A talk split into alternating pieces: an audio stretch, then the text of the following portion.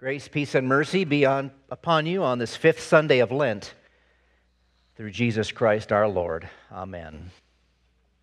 One night in the early 1980s, King Hussein of Jordan was informed by his security police that a group of about 75 Jordanian army officers were at that very moment meeting in a nearby barracks plotting a military takeover of the kingdom. King Hussein's security officers asked him for permission to surround the barracks and arrest the plotters. After a somber pause, the king refused and said, Get me a small helicopter. A helicopter was brought.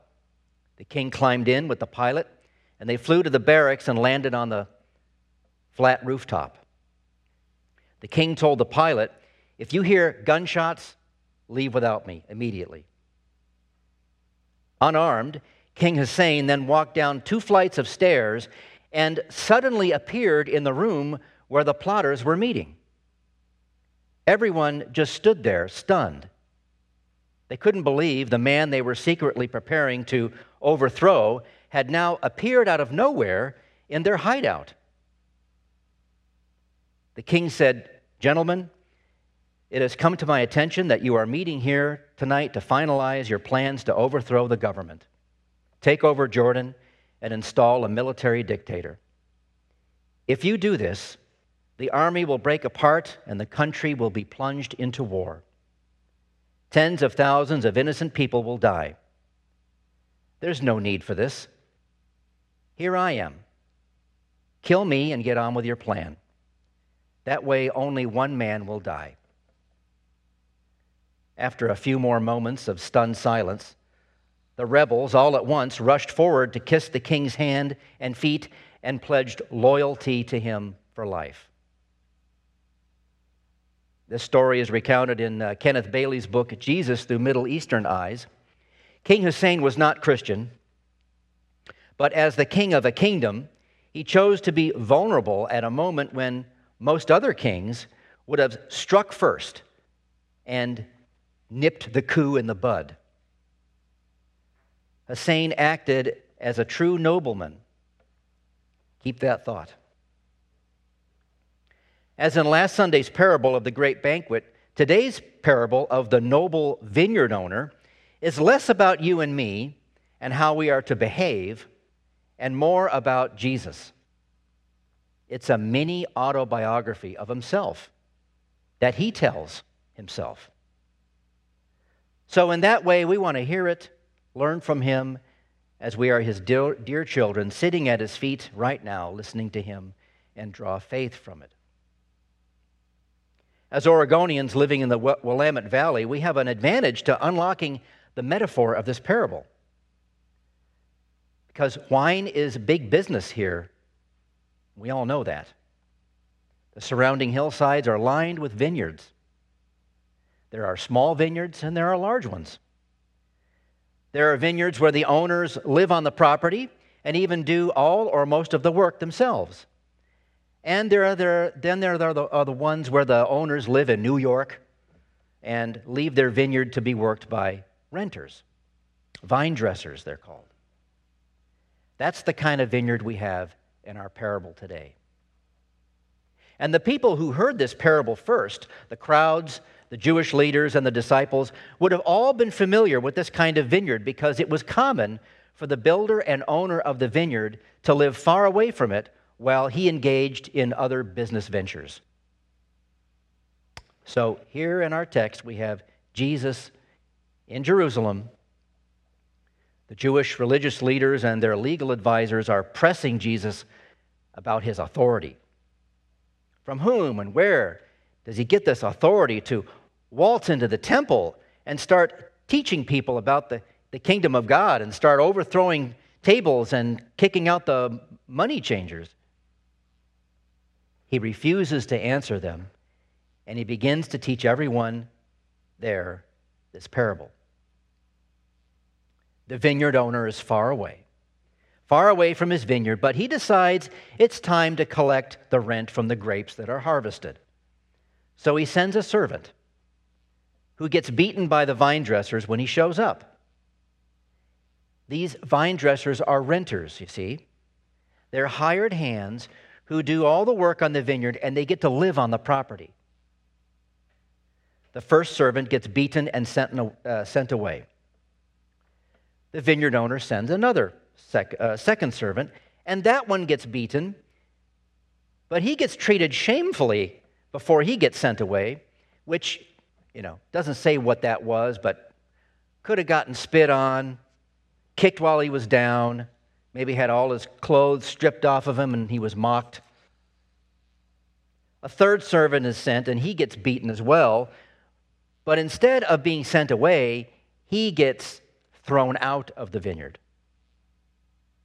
Notice the progression of ill treatment. How much violence and insult against his servants will the owner continue to put up with? The owner has every right to contact the authorities and request some armed men storm his vineyard, arrest the vine dressers, and exact justice. This whole thing has been an insult to his honor and reputation. He's got to be angry, wouldn't you think? But what's he going to do with his anger? Remember last Sunday? Can this vineyard owner follow the same costly path the master of the great banquet chose when he turned his anger into a gracious invitation to outcasts and, and those beyond the Jewish faith? What can I do? The owner asks. Well, he has a stunning idea. He sends his own son. Maybe those rotten vine dressers will come to their senses and show him some respect knowing how this story goes, it's hard not to think in your mind, no, don't send him.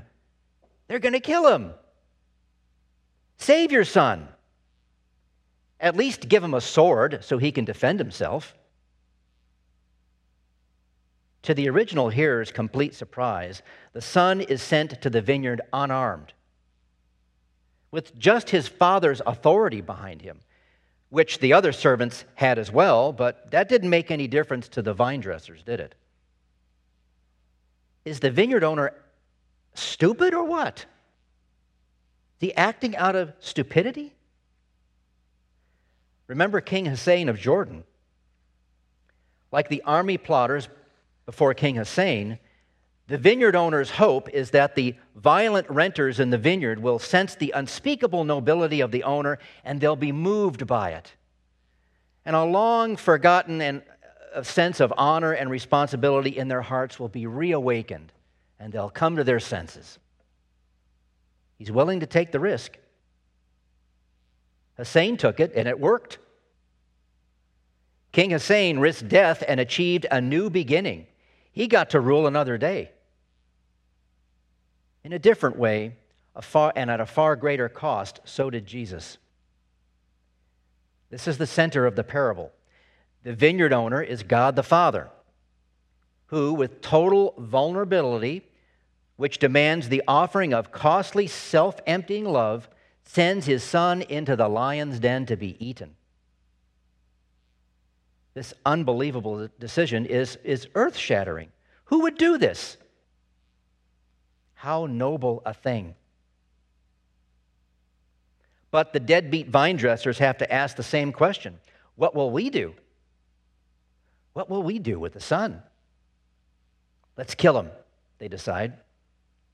Why? Why would they do this? Well, the parable says, in order that they might inherit the vineyard. Now, this never made much sense to me until I learned that renters like these vine dressers had squatters' rights under Jewish law. Uh, three years was the norm. So if you occupied a house, a vault, an olive grove, a vineyard, a bathhouse, an irrigated field for three years, you became the new owner, just like that.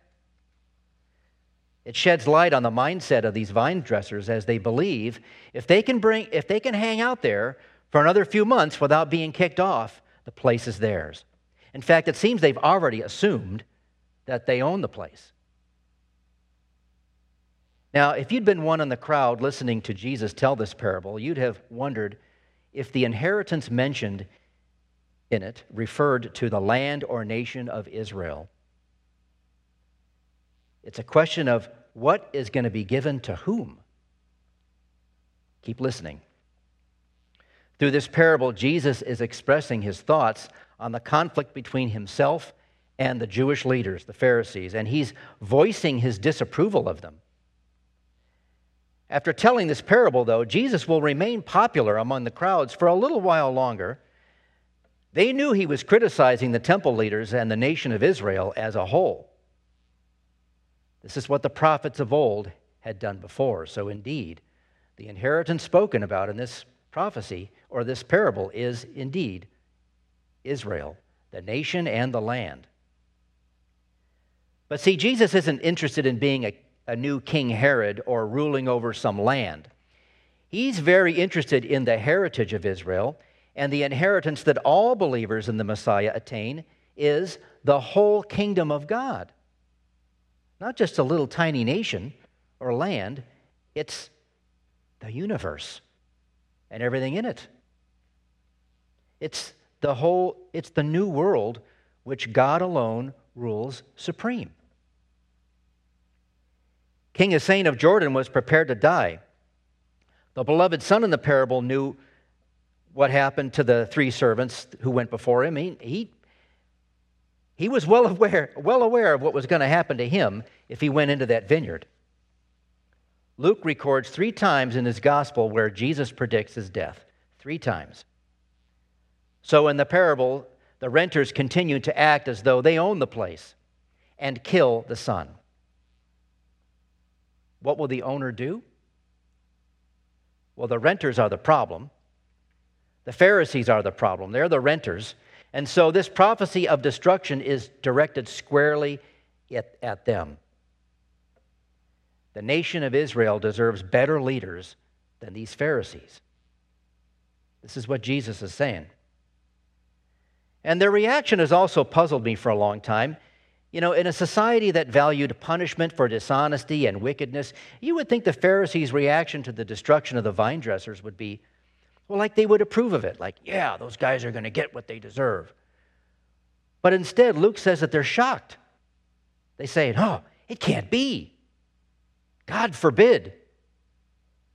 See, they appear to sense that they are the recipients of judgment in this parable, and they don't like it.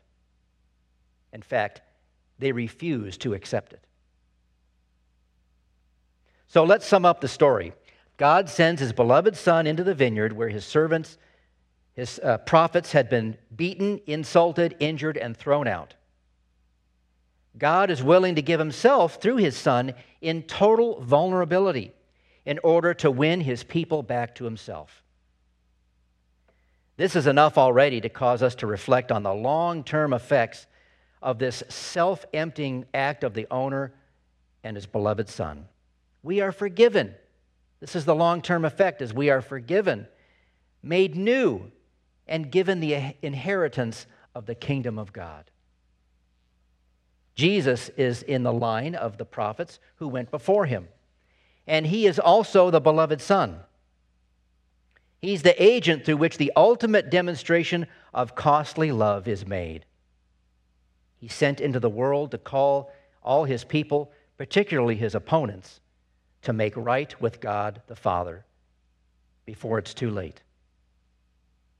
God, the Father, the vineyard owner, doesn't respond to the renters with force or violence. Instead, he chooses to reprocess his anger and wrath into a costly demonstration of unexpected love.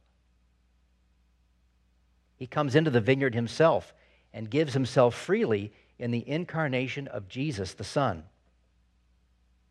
The vine dressers were hired hands who had been running the vineyard long enough, they assumed they were the owners based on their rights. But they were wrong. Followers of Jesus in every age are reminded that we don't own the inheritance of the vineyard and keep its fruits for our own exclusive use. Any attempt on our part to do so makes us as good as these deadbeat vine dressers. In fact, it makes us one of them. The depth of sin knows no shame, doesn't it? The vine dressers respond to the owner's costly love by murdering his son. We are culpable of this murder as well with our sin. but it is the sin for which Christ bled and died to wash away and clear. The fruits of the vineyard must be offered by the owner. And in response, we offer obedience to the Son. Because we do not deserve the inheritance, yet we get it as followers of Jesus. What do we owe him? Our thanks? Certainly. Our obedience? Absolutely. Last thing now about the stone, because that's how the parable ends. The stone, which is Jesus, has become the foundation stone. He's the head of the corner of the temple, the stone which holds up all the other building blocks. The parable focuses on the demise of the temple leaders, not of the people. The crowds hear Jesus speaking this and continue to support him and protect him. The vineyard is not destroyed, rather, a change of leadership is promised. When Jesus dies on the cross, he becomes the temple and will send his Holy Spirit into you and me and all believers, and we become temples for him to live in. He becomes our chief high priest. And because he lives for us and in us, we in turn are able to love one another, encourage each other in faith and in life, and endure to the end, where we will live again eternally. What a great parable to draw faith from, huh? So now let's have some wine from the vineyard. Amen.